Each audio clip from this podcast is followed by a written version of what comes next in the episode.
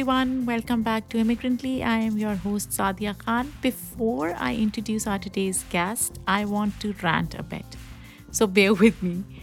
As most of you who listen to Immigrantly know that it's an indie podcast and we really need your help to sustain it.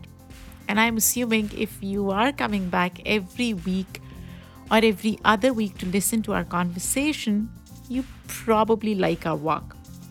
Here's the thing we don't sensationalize our stuff. You guys know that.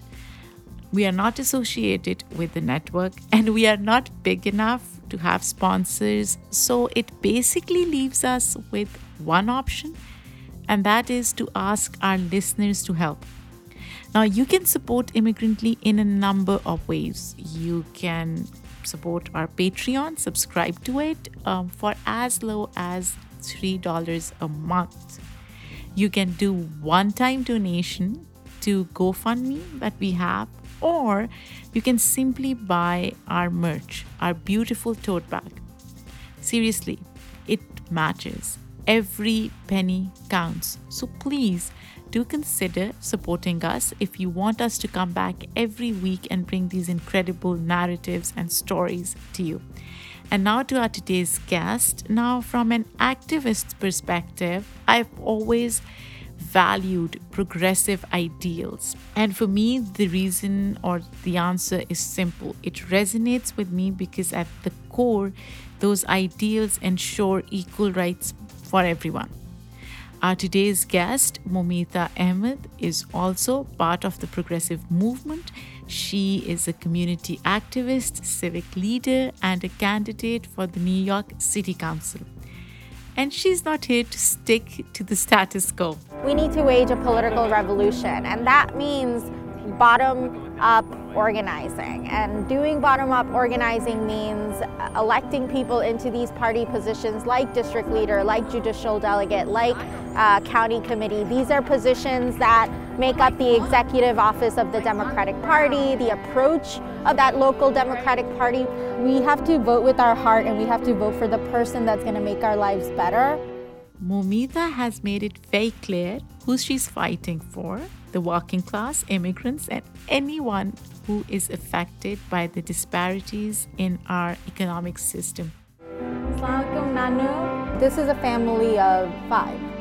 So these are the grandparents, two parents, and then one child living in a one bedroom apartment.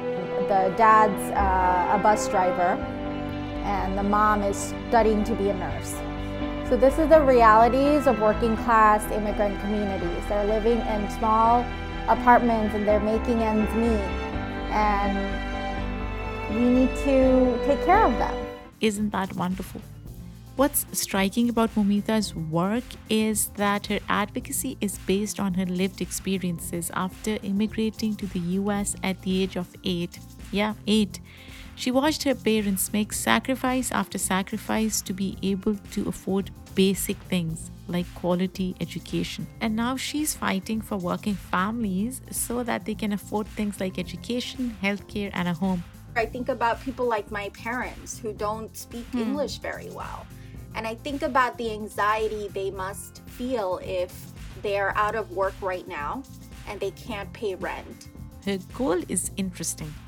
It's to bring people together through shared experiences, and in her words, working people must come together because when they do, it leads to extraordinary things. She and I talked about a host of issues. We talked about climate change. We, in fact, talked about something very interesting how recycling is not as effective as you may think if everybody did it, it would make sense, like recycling. But at the same time, mm. it's like hmm. you can't get everybody to do it. I, am not saying I'm yeah. not I'm not against recycling, just so you know. We also delved into holistic approach to looking at issues. She looks at issues globally. We talked about housing crisis and being a tenant, how she feels about it and what has she experienced. We need a city that's going to be language accessible, that's going to provide legal support to tenants. That is something that's basic, especially during a pandemic. So it is an incredible interview. I am so happy that I connected with her and we had such a dynamic, wonderful conversation. So let's get started. So, welcome to Immigrantly. I'm so excited you're here. I'm really excited to be here. Thank you so much for having me. So, you're running for city council, and there is so much to unpack, but I want to start with the basics. And this may sound a bit uninformed or naive, but I feel like many people don't really know what the role of city council is, right? We we see campaigns and we see names on the ballot, but we don't really know what the intricacies of or the operational side of it is or how it impacts us. So can you just break it down for us um, what it means to run for city council and how does it impact an ordinary individual yeah, absolutely. And that's a very good question. I think that more people need to learn what it is so that we could proactively vote in these positions. City council is really important for um, in a small town. It ranges from just like one or two people to a big city where we have 51 city council members. What city council essentially does is work for the constituents they are in charge of doing constituency services, which uh, range from taking calls about their plumbing not working to like, hmm. I'm getting evicted by a landlord. What do I do? I need help. I need legal support. Or it could be just, you know, from fixing a pothole in the neighborhood and it's ruining my tire to I am struggling right now during the pandemic. I am undocumented and I don't have healthcare access. What do I do? And so these are the range of questions and um, issues that City Council has to deal with. And the City Council's job is also to run, and in some cases, not all cases, but in some cities, hmm. run something called participatory budgeting, which is bringing people together and figuring out how they would like to what they would like to fund in their neighborhood and the most important thing that the city council does is pass a budget the budget that the mayor approves and so hmm. that's really important because the city council gets millions of dollars worth of discretionary fund. They get to decide where to put this money. And you know as you know the city also gets million millions of dollars right and mm. they all have to collectively decide um, where to put that money. How much of it is going to go to schools? How much of it mm. is going hmm. to go to hospitals? How much of it is going to go towards after school programs or youth programs, right? How much of it is going to go to helping our seniors, our kids? This is so interesting because it seems like it has huge impact on everybody the way you're describing it. And Moumita, what I really liked about your campaign, apart from you being a progressive, is that it's rooted in the idea of community, you know, bringing working families together through shared experiences and mobilizing people towards a shared goal. Now, I know most of what you're doing and what you're aiming for are your lived experiences. You've talked about being a renter um, you've you've talked about discrimination based on religion, based on ethnicity, um, skin color. Why do you think it's important to run campaign on this idea of togetherness, and how do you tie it to your own lived experiences? Yeah, I think that's a very important question. Um, right now, especially during a pandemic, what we need is togetherness, we need solidarity, we need compassion for one another. And so when we come together, there's this mm. power. There's this feeling of I'm not alone in this that's really powerful and healing.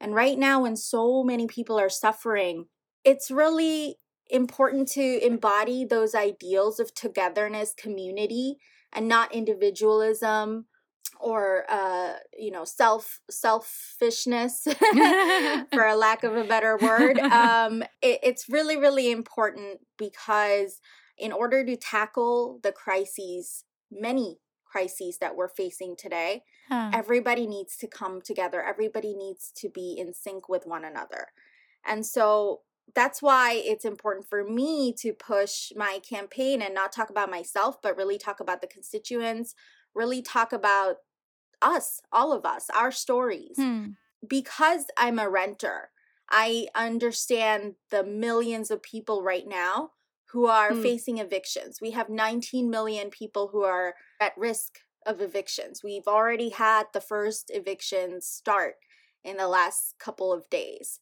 when we have a dark winter coming. Through my work doing mutual aid work, I Hmm. have an idea, I have a perspective and lens that other people who are not renters, who haven't felt housing insecure their entire lives, they don't have it. They might empathize with it, but it's different from empathizing and actually living that experience, actually feeling those worries. So, Moumita, here I want to talk a little bit more about landlord tenant relationship dynamic. I believe it's pretty skewed, especially in New York City where rents are so high. And since you have firsthand knowledge of that relationship, can you talk a little bit about what it means and how it impacts individuals, especially renters, and how do we change that? as a renter, I think about people like my parents who don't speak Hmm. English very well. And I think about the anxiety they must feel if they're out of work right now and they can't pay rent. After the moratorium lifts, they're they're going to housing court perhaps because they're being sued by the Hmm. landlord. They're terrified, Hmm. they're petrified because they don't know how to articulate or advocate for themselves. The system that we have we do not provide renters with legal counsel when they go to housing Hmm. court. We don't have, we don't provide lawyers for them. That is not something mm, our city council member in my district has done. What we have is one of the worst landlords, the Zara Realty Corporation. They have called ICE on their undocumented tenants. They have Oh, wow. I know somebody who has gone to housing court with them and it wasn't a pleasant experience. And so I think about those people. My parents are lucky that they have someone maybe they have a daughter like me who who will fight for them, right? But even then that itself is a struggle. Like having to explain to my parents like, "Hey, you got to fight for yourself. We need to be on the offense." Like this is education, right? And Yeah. the struggles of immigrant communities and families and we like i feel like i can really speak to that because i've had to Yeah. deal with that with my parents and i cannot Mm. imagine what other people who don't have young uh, you know a son or a daughter who can perhaps talk on their behalf right we Mm, need a city council that's going to be language accessible that's going to provide legal support to tenants that is something that's basic especially during a pandemic when so many of them are at risk at risk of eviction and they're they don't know what to do Talking about pandemic, uh, Moumita, how has politics evolved uh, because of pandemic? I'm assuming you are, since you're running for city council, you would want to meet people and share your vision and have that personal connection. Unfortunately, you can't have that, right? So, how has that dynamic changed? And are you relying on other tools to communicate with constituents? yeah it it's i mean it really it's been a drawback for us uh the pandemic but at the same time this is not new to me i actually ran for district leader in the district in june. During that time i started the queens mutual aid network and me and my colleagues we were delivering food and groceries and medicine to hundreds of families across queens. So people are aware of the activism of or the work that I've done and my Hmm. friends have done um, in the community, and I've gone on media, Bangladeshi and ethnic media to talk about the issues facing immigrant communities. But it would be great to actually have a face to face conversation with folks, which is now much harder to do because of the pandemic. So we've mostly switched over to calling people and phone banking them Mhm. through uh use you know using the good old fashioned way we're also utilizing relational organizing because as a south asian and a fellow south asian you understand that you have the auntie network Yeah. and it's great it works the auntie network helped me get thousands of people out to vote or to fill out an absentee ballot when I ran for district leader. So um, I have five aunts. They know a lot of people. And so we're really utilizing relational organizing for my campaign. So, talking about your background, Moumita, and as you said, you're South Asian. You moved to the US from Bangladesh when you were only eight years old, right? Yes. And so for me, I moved to the US as an adult, and I've always been curious about the experiences of those who move at such a young age because at that time you're literally navigating two different cultures. What are some of the impacts of moving to a different country at such young age? Are there any stories that you can share with us? Yeah, it's it's definitely a it's it's a very confusing experience and at times and very stressful Hmm. and terrifying to be honest. And this is why I really stress mental health um, and mental health Hmm. programs speaking about communities, immigrant communities, right? Speaking to immigrant Hmm. communities because when I got here, it was such a confusing experience for me and at times very terrifying. I was bullied for my name, and um, that is something that stuck with me for years. Every single person I've ever known in my life had butchered my name. When I couldn't really speak English very well, I was bullied when I got here. Um, and then also, I remember this one incident that was really, really horrible was uh, my entire class one time singling me Hmm. out because my book bag smelled like curry. Hmm. And that was, I was nine years old. So it was the year after we got here.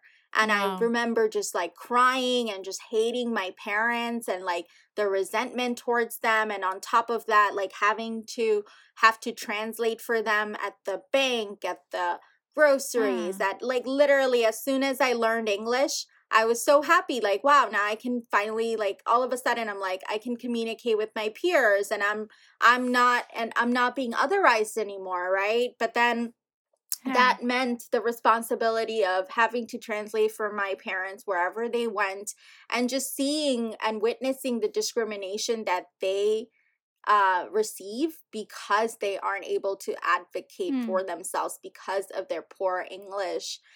Hmm. And then being a Hmm. kid and telling my parents, like, hey, you have to stand up for yourself, and them not, and them saying, no, no, no, we can't, you know, we don't want to rock the boat, right? That really, it just, I always felt like my parents should have fought back. And so that was like a terrible lesson for me to run. Uh, I mean, ter- a terrible res- lesson for me as a child because I, Huh. it kind of conflicted with what they were telling me, which is you always have to fight back, you always have to stand up for yourself, right? Yeah, but why do you think, like, from your perspective, why do you think they were not fighting back? I'm sure they had their reasons, right? But what do you think was one reason that resonates with you today? Maybe not then, but now you understand why they didn't fight back. Yeah, they didn't fight back because they were afraid of, you know, the system that does actually discriminate. And they were afraid to really rock the boat because they were afraid for themselves. Do you think that is changing though with younger folks like yourself?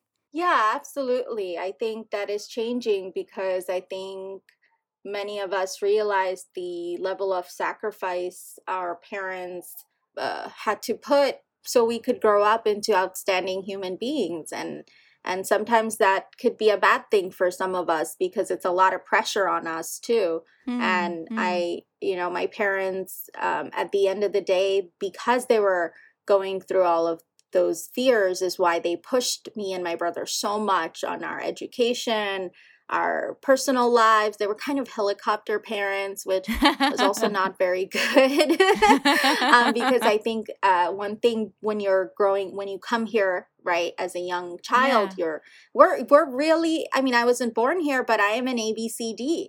I'm Yeah, it, you know. I have to juggle between like my um, friends, my American quote unquote life, where you know I I, I want to be normal. I want my life to be Hmm. like every other person's life, just like normal. And then going home, it's like all you have to. It's a whole different world. Let's talk about that a little more. You are navigating two different worlds, as you mentioned. And for me, the idea of belonging is always very intriguing. I've grappled with it, but then I've also reconciled with the fact that I am an insider outsider, right? I came here as an adult. I um, am pretty much part of this society, but I also bear so many traits from my Pakistani background and roots but for somebody like you who basically grew up here, and I see that with my kids as well, this sense of belonging is much more complex and nuanced than it is for us. How do you find your sense of belonging? I think for me, the sense of belonging that I find here is being a immigrant child living in Queens. Queens is what Queens is the Hmm. best place on earth. it is it is one of the most beautiful places on earth because it's so diverse and it's and Yeah. and we have people from all over the world living here. And so my district especially is one of those dis- districts where you could go you know within blocks of each other within maybe a few stops of on the train uh, you have a synagogue a mosque a, a hindu temple um, Ah, all kinds of temple you know all kinds of people all kinds of religious groups in one place and so growing up here that was really interesting that's where I found my sense of belonging is knowing that I wasn't the only one with helicopter parents. I wasn't the only one confused about my culture versus uh, you know, being more American. Like it is something that me and my friends, all of us kind of struggled with together.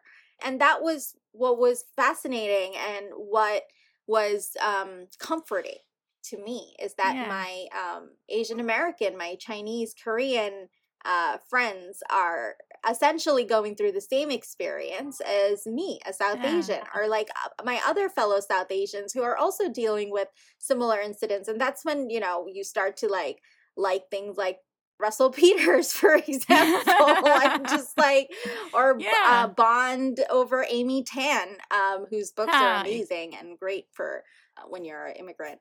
That makes so much sense. And I was actually looking at your Twitter and I am pivoting a little here.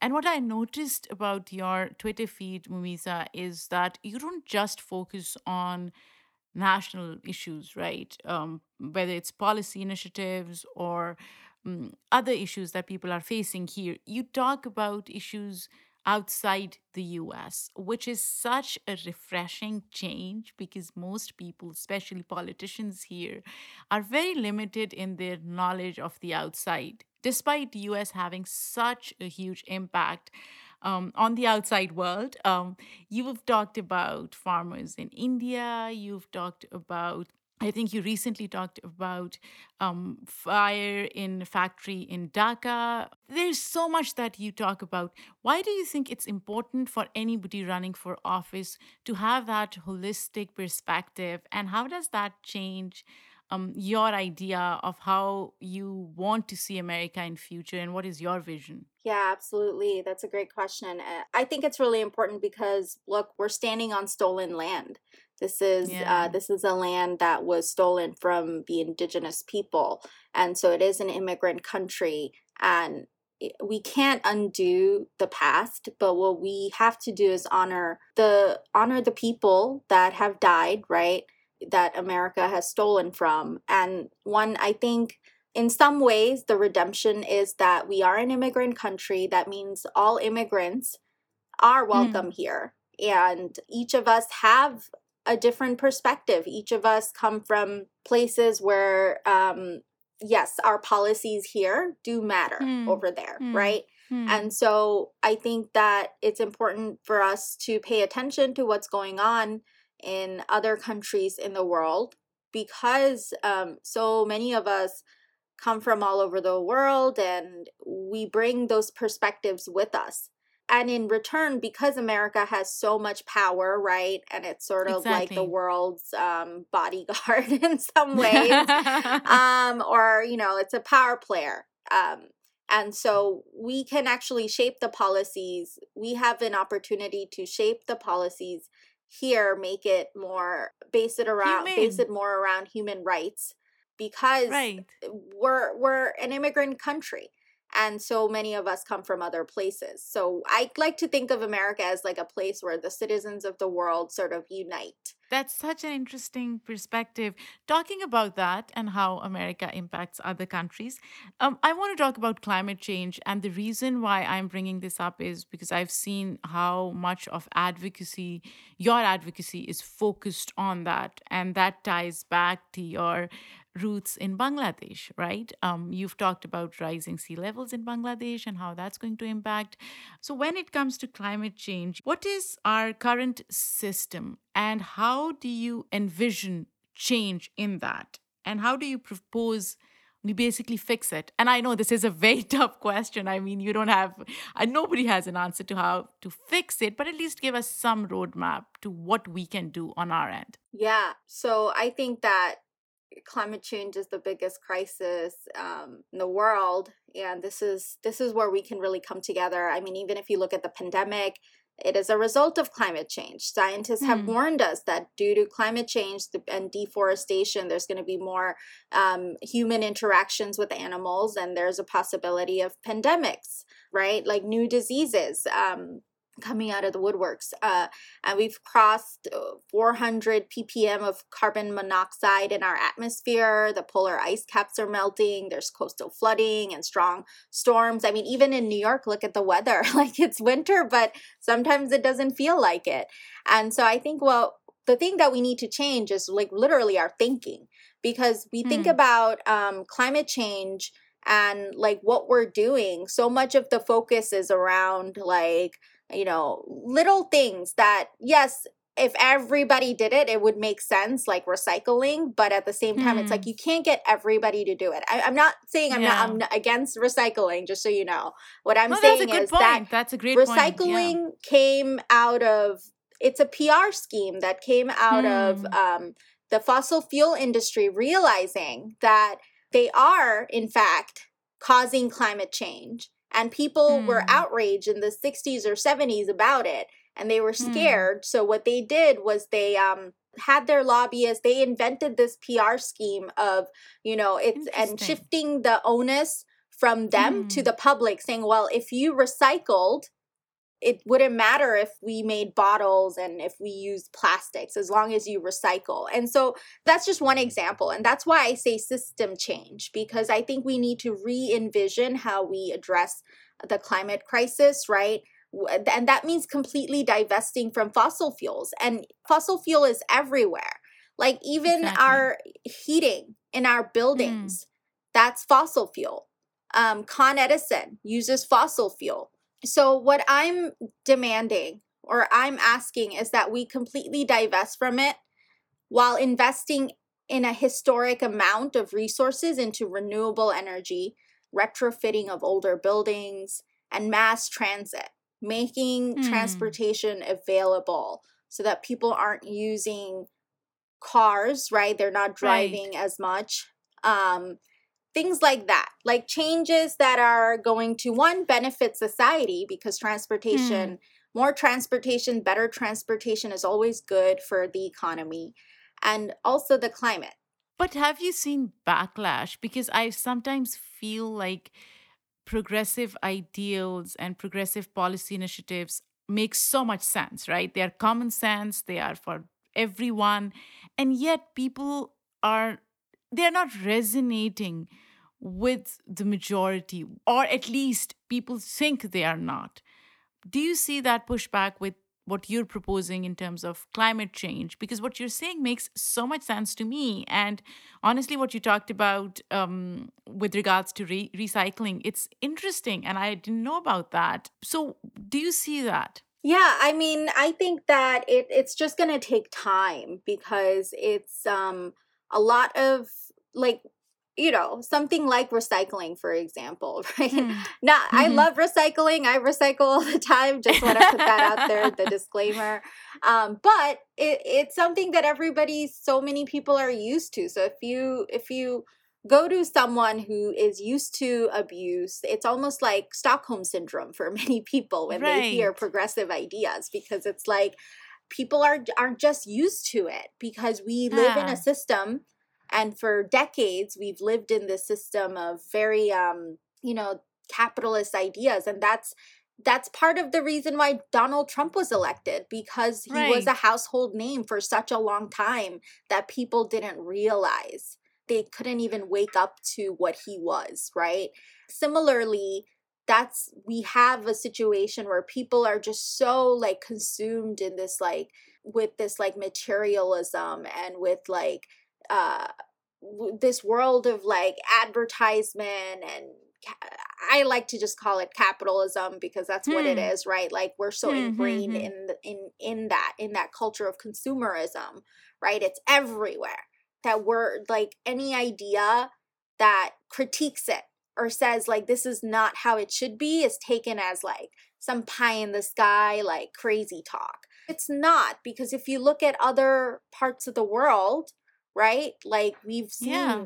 like something like healthcare, Medicare for all, giving everybody access to healthcare for free is not a radical crazy idea. That's just like common sense so here's my question how do you stay optimistic in, in the face of political elitism and centrism within democratic party biden has won that's wonderful but some of his picks are so disappointing to say the least i stay optimistic because one i organize locally and i'll hmm. tell you hmm. one thing it's definitely it's definitely worth it because for me, sometimes national politics can be like overwhelming. So this is why I focus so much on local issues. Um, and I say this because I, I, I, my background is in national organizing. Um, I was very much involved in Bernie Sanders' campaign uh, starting a movement of millennials running for, you know, millennials uh, supporting him. And I worked with a group that came up with the hashtag Feel the Bern. so yeah. oh, um, we are, you know, that's my background. But over the years i've just sort of like focused on local issues and that's that's how i stay optimistic because i think that um one one thing that one good thing that came out of um this whole you know horrible ordeal of four years hmm. of Trump uh, is that yeah. so many people have uh, decided to come out and get involved and fight, hmm. fight for their hmm. rights and fight for our rights. And that's what gives me hope is that people aren't going to go back to sleep, that we're going to continue to advocate for issues that matter to us, um, to help working class people. And the pandemic isn't going away. And so people mm. are going to look for drastic changes. Um, right. So if the Biden camp doesn't deliver, they're going to have to answer. Right. And that's why I'm optimistic. I think we have a strong enough movement that could hold them accountable. What would accountability look like? What form will it take? I think it depends, but uh, for starters, it would be nice to have people from the progressive from like the progressive uh, side of politics like AOC and Bernie Sanders, Ilhan Omar, Rashida Tlaib, Ayanna Pressley, like Jamal Bowman, like all of these newly elected um, to have a position in Biden administration, making sure that we're not putting um, some an executive of BlackRock, right, a, mm. a company that invested millions into climate destruction in positions right. of power. But for me, the things like that are happening though. And that's what disappoints me the most. I am like, how do we stop? I was having this conversation with my husband the other day, and I am one of those people who just gets walked up, like just browsing through Twitter. And he was like, you know, you just can't do that to yourself. You have to take action. And I'm like, you know what? My platform is an action, right? It's advocacy platform.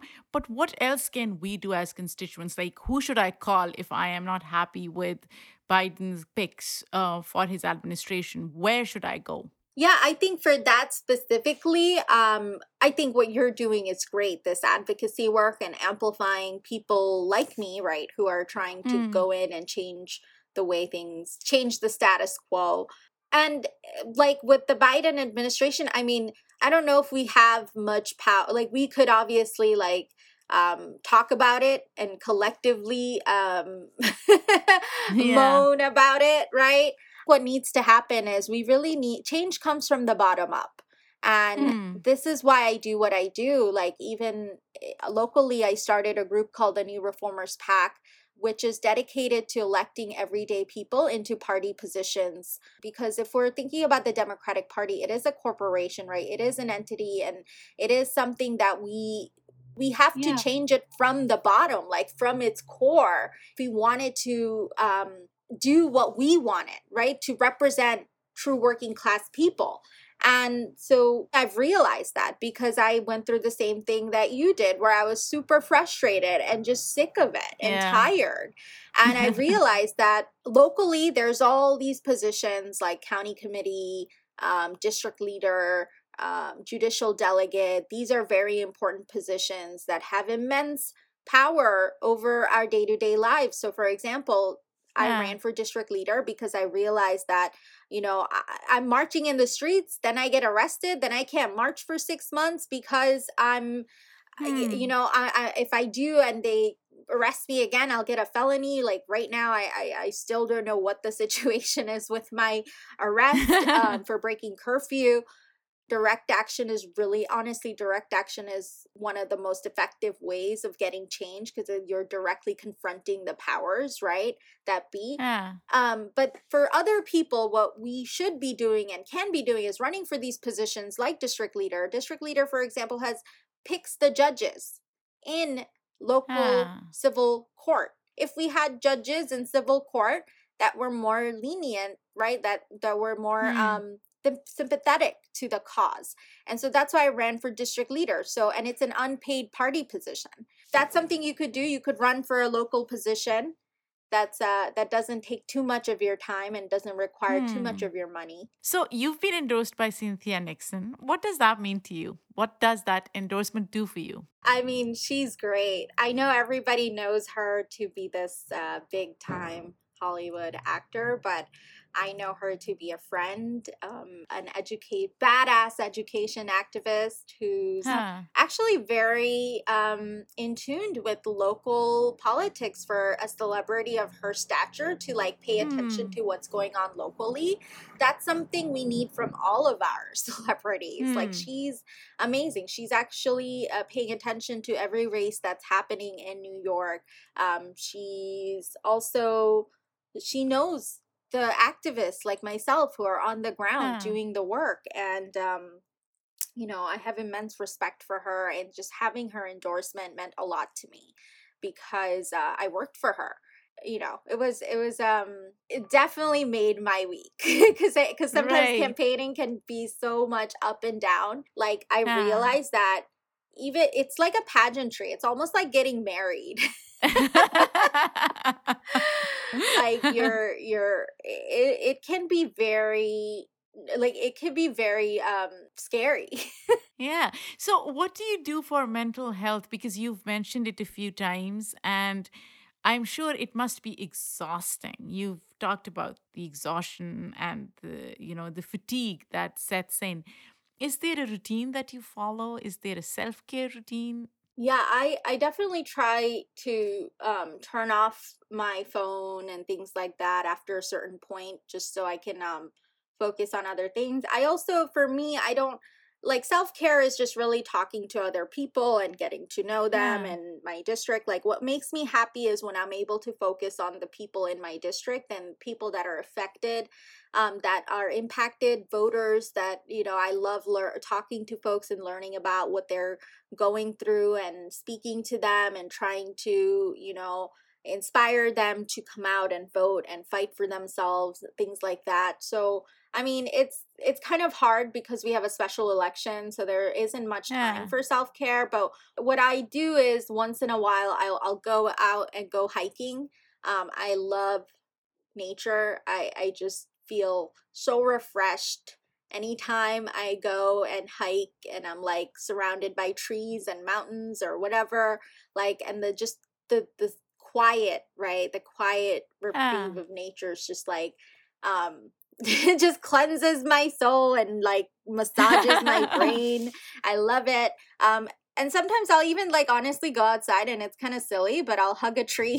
like I'll literally hug Oh, a tree nice. for five, ten minutes and I'll feel it it feels so good to to do that. And it it grounds you. Or like I'll I'll touch the ground, you know, I'll touch like the the earth and just kind of like feel its energy. Um it actually really helps um calm me down. And I do try to take some days off um, this Thanksgiving, for example, I did spend time with my family, so that was a Yeah. little bit of self care. Or I like to glam up, look good, so that I feel confident. That's a form of self care. So I don't know if you know about this show, but I recently binge watched um, this Bollywood show. It's called it's on Netflix. It's called Fabulous Lives of Bollywood Wives. It's mindless mayhem, but I enjoyed it. I enjoyed watching it. I feel like that's my self-care routine. And anything Bollywood, sign me up. Count me in because I grew up watching Bollywood movies, right? Have you seen it? Yeah, I I watched it too. I was really happy that um uh, Maheep took all everybody to the beach and they were Yeah. they were doing the beach cleanup and I was like that's not something you see in Hollywood wives. Like these at least these wives are a little bit more woke than although what they were wearing is debatable but you know it's still they they made an effort and that's important. So Moumita your election is in february next year. We'll be releasing this episode in december. We are already in december. Where can people find information about your campaign and how can they support? Yeah, so people can find information about my campaign by going to www.votemoumita.com. And my name is spelled M O U M I T A. Um, and then sign up to volunteer. We're going to be phone banking. We're we're also doing um, we're encouraging people to um, host Zoom calls with friends to help fundraise for the campaign um, because one good thing about city council is that every dollar that you donate to a candidate gets Hmm. matched by the city so if you give oh give uh, $10 to my campaign the city will give back $90 10 times 880 plus that original $9 so it's really it just makes it easy for everybody to participate and when you put in five bucks on a campaign you're Yeah. invested and Yeah. everyone right like for the most part can chip in three to four dollars five dollars to ten dollars right and so when so i kind of come from the same philosophy of bernie sanders and other progressives where i want to spend more time with communities that are impacted right talking to everyday people. So i'm asking everyone to contribute a very small dollar donation but uh, you know from as many people as possible. So and i can you know with only $21000 i can run a very competitive race because that Hmm. the maximum that the city will match which is a hundred around $180000 so if you know folks want to donate folks want to volunteer um i'm not gonna say no uh, you're welcome.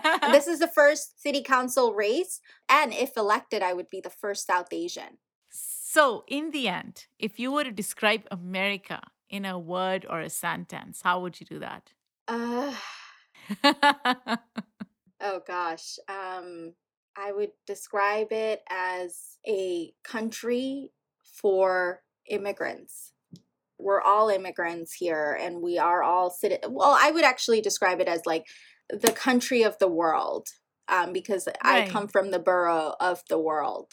We have to have a worldly view worldly perspective and not be so narrow with our Hmm. selves with our thinking Thank you for doing what you're doing and best of luck with the election. And I hope listeners can support you. And we will be posting links to your website, your campaign site, so that listeners can just go click and donate. i'm honored thank you for having me